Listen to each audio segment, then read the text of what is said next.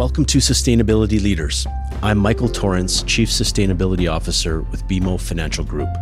On this show, we will talk with leading sustainability practitioners from the corporate, investor, academic, and NGO communities to explore how this rapidly evolving field of sustainability is impacting global investment, business practices, and our world. The views expressed here are those of the participants and not those of Bank of Montreal, its affiliates, or subsidiaries.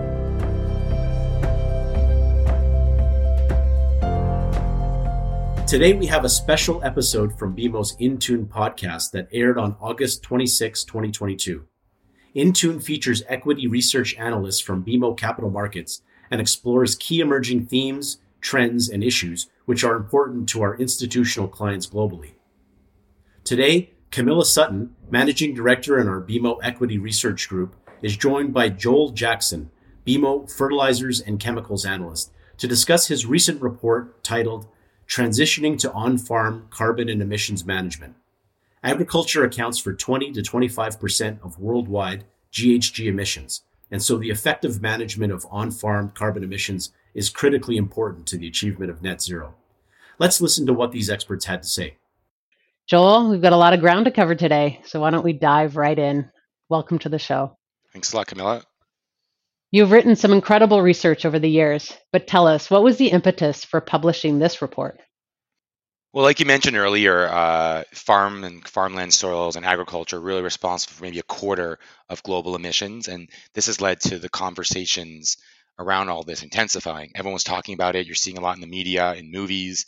And what we really wanted to do was go and look and say, okay, if farms do focus on doing farming practices like no till farming and cover cropping that will help sequester more carbon in the soil and emit less, what does this mean for farms, for farm profitability? Would this be a benefit? Would this be a burden? And so we hadn't seen, you know, anyone else dive deep into the actual impacts for a farmer. Sure, lots of companies are talking about it. Lots of fertilizer, pesticide, and seed companies are talking about it food companies are talking about it. Lots of companies have pilot programs to figure out how much carbon and other emissions we can save with some of these practices, but no one's talking about it in practical terms. And we really wanted to dive deep into that for investors. You can really see how this is growing in importance as well. So, why not right up front? What were your core main conclusions from the report? So, you know, while many do hope that some of these farming practices, no till farming and cover cropping, could help become a benefit for farmers to monetize sustainability practices and lower all these mission these emissions really what we've kind of learned is this may actually prove to be a burden unless government and food industry incentives materially increase and broaden. The transition to no-till and cover cropping creates a meaningful upfront cost for farmers. There's sizable crop production yields lost in the first years. The incremental benefits are very difficult to measure and quantify and the financial gains and improved soil health takes a long time to materialize. And that's why we've seen a lot of farmer pushback on it in, in, in the last few years. So, were these findings controversial then? And maybe on top of that, what has the crop input industry provided as feedback for you? Yeah, I think some of these findings are controversial among the investment community, but not among the, the companies. So, you know, what we're talking about is this is the academic value of what people thought the amount of carbon you could sequester in the soil is less than what many thought. Many thought maybe you could sequester 0.6 tons of carbon in the soil by doing some of these practices. Turns out it might be 0.3, 0.4, 0.5. What we also learned from some of the early data is that it's so variable how much carbon going to sequester on an acre from year to year, including on the same acre. There are a lot of reasons why. Nature, uh, whether if it's very dry, you, more carbon may get emitted uh, into the in, into the air. Farmer practices. One farmer might do something right, something wrong. That could change. If a farmer decided uh, later on they didn't want to do these practices anymore, that would emit more more carbon into into the atmosphere. So just you know the amount of variability there. Also, it's we learned it's very difficult and imprecise to measure carbon. The tools we have today, trying to figure out how much we actually emitted or not emitted or sequestered, is difficult. And what you're really relying on is it's very expensive to, to actually monitor for how much soil based carbon is there. You do every five years. It's very expensive, say $20 an acre. So you're having to maybe only every fifth year actually monitor for real. So you haven't you need to have models modeling how much you probably sequester in years two, three, four, five, and then maybe in year six doing a another study and, and doing a true up later on. And So I, I think also, you know, just showing that the yield losses are, are quite large. You know, what a farmer doesn't like, a farmer doesn't like walking down his or her rows in, in June and seeing how poor the crop looks because, you know, they're doing new practices. So that's a bit controversial too. And just overall, the you know, what we're saying is at least five years payback is needed for this to work, you know, to for farm to make money. It could be as high as 10. So, you know, the crop input producers that we cover are all doing this because they want to find out ways to monetize. Can they have software tools for farmers to help them operate this? Can they have tools to help farmers connect with food companies who may be able to pay farms that have better sustainability? And also to connect them to carbon marketplaces or even run carbon credit marketplaces. We spoke to many of the crop input producers doing these these initiatives, these pilot programs, before we wrote the report as part of our process. After we wrote the report, they all agreed, you know, that this is kind of the findings that they're finding as well. So it's not really controversial for them, but I, I think in a world where high level, this sounds great. Yeah, wow, we're, we're emitting a lot of carbon in the world, and this is causing us lots of problems around climate change. Hey, what if we just change our farming practices and we could s- sequester all that carbon in the soil and everybody's happy? But we find out it is what's controversial is it's blurry, the financial outcomes are complicated, and it's not as easy as everybody thought. So, Joel, can you walk us through what some of these sustainability practices really are on farm? Sure. So, the first thing is no till farming. So, what you're doing is instead of turning the soil over in the fall, you leave the soil alone. And you may have husks or waste or anything, and you just leave that alone. And by doing that, you're not letting carbon emit. So that makes your farmland not as clean and not as set up to deliver high yielding production in, in, the subsequent spring and summer and fall. The second thing you would be doing is cover cropping or cover crop. So you'd be applying a, uh, a planting a crop across the winter instead of normally just leaving the, the farmland barren or, or empty. By planting a, a crop, what you're doing is you're trapping the carbon in during the winter. But the crop that you're planting, the seed that you're planting, isn't for cash. So it's an upfront cost.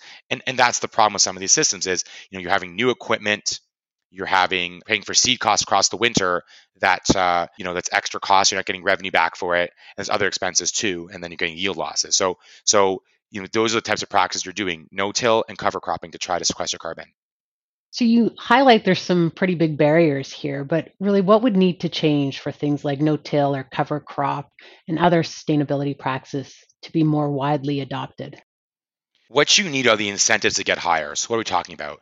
If the price of carbon today is 15 or 20 dollars a ton for a high quality carbon credit, the government's going to have to offer more, or pilot programs or private companies have to offer more, or food companies are going to have to offer premiums to farms that follow sustainability practices. It doesn't happen overnight. And you know, do food companies want to pay more for crop inputs? Of course they don't. Do consumers, most consumers want to pay more for the food they consume? Do consumers want to pay $15 for a Big Mac combo? Of course they don't. But this is what has to happen. We have to we're going to have to raise the price of food and we're going to have to offer uh, higher incentives for for for carbon sequestration. So this could mean companies that purchase carbon credits to offset some of their own operations. Think of a, a Shopify or a Microsoft willing to pay more money or, or forced to pay more money to cover their own emissions. So, what will the impact of all of this be for the crop input producers and for fertilizers use going forward? A few things, Camilla. First, I would say that you might see a push for lower or more enhanced nitrogen fertilizer usage. So, at least using products that will lead to less waste of nitrogen fertilizer and lower emissions. For these companies, also, as I mentioned earlier, you know, they're developing software tools to help farmers manage this, manage carbon monitoring, managing sustainability scores on your farm, connecting you to carbon credit marketplaces, connecting you to food companies. Those would be the, the main things that I think would benefit those companies. So, when it comes to agriculture, this seems like a huge change. What are the other themes and initiatives that we should be watching? As well, and sort of related, you're, you're seeing a push to use more carbon free fertilizers. So, carbon free nitrogen or, car- or lower carbon nitrogen, so ammonia or urea, and that would help to reduce actual you know carbon placed into the soil and it would come at a premium but then hopefully you, the farmer would get a you know a carbon credit or, or food company paying them to have a more sustainable farm. Also what you're seeing in agriculture and, and, and that's kind of early on days but we're seeing companies start to build green and blue or low carbon nitrogen production plants in, in the us and elsewhere. It takes some years. The second thing would be uh, something called biologicals or microbials. These are organic or naturally occurring pesticides and fertilizers to help replace some of the functionality that seeds and synthetic fertilizer are doing. Also, early days, although a lot of products are out there, some of the, these naturally occurring pesticides and fertilizers are difficult to replicate the same functionality in different soils and different regions and different weather. But definitely, you're seeing that as one of the major pushes in, in, in ag tech. All right, Joel, that brings us to the end of our podcast. We really appreciate you joining us today and sharing all this knowledge. Thanks, Camilla. That was Joel Jackson, BMO Capital Markets Fertilizers and Chemicals Analyst, speaking to us about his August report titled Transitioning to On Farm Carbon and Emissions Management.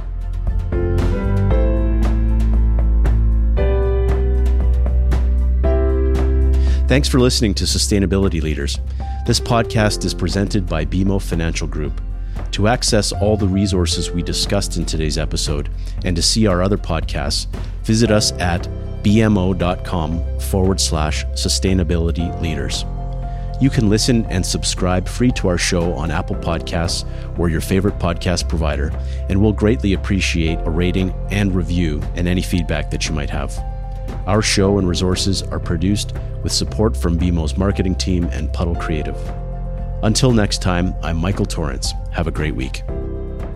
To access our full disclosures for equity research reports, please visit researchglobalzero.bmocapitalmarkets.com slash public dash disclosure slash. The views expressed here are those of the participants and not those of Bank of Montreal, its affiliates, or subsidiaries. This is not intended to serve as a complete analysis of every material fact regarding any company, industry, strategy, or security. This presentation may contain forward looking statements. Investors are cautioned not to place undue reliance on such statements as actual results could vary. This presentation is for general information purposes only and does not constitute investment, legal, or tax advice, and is not intended as an endorsement of any specific investment product or service. Individual investors should consult with an investment, tax, and or legal professional about their personal situation. Past performance is not indicative of future results.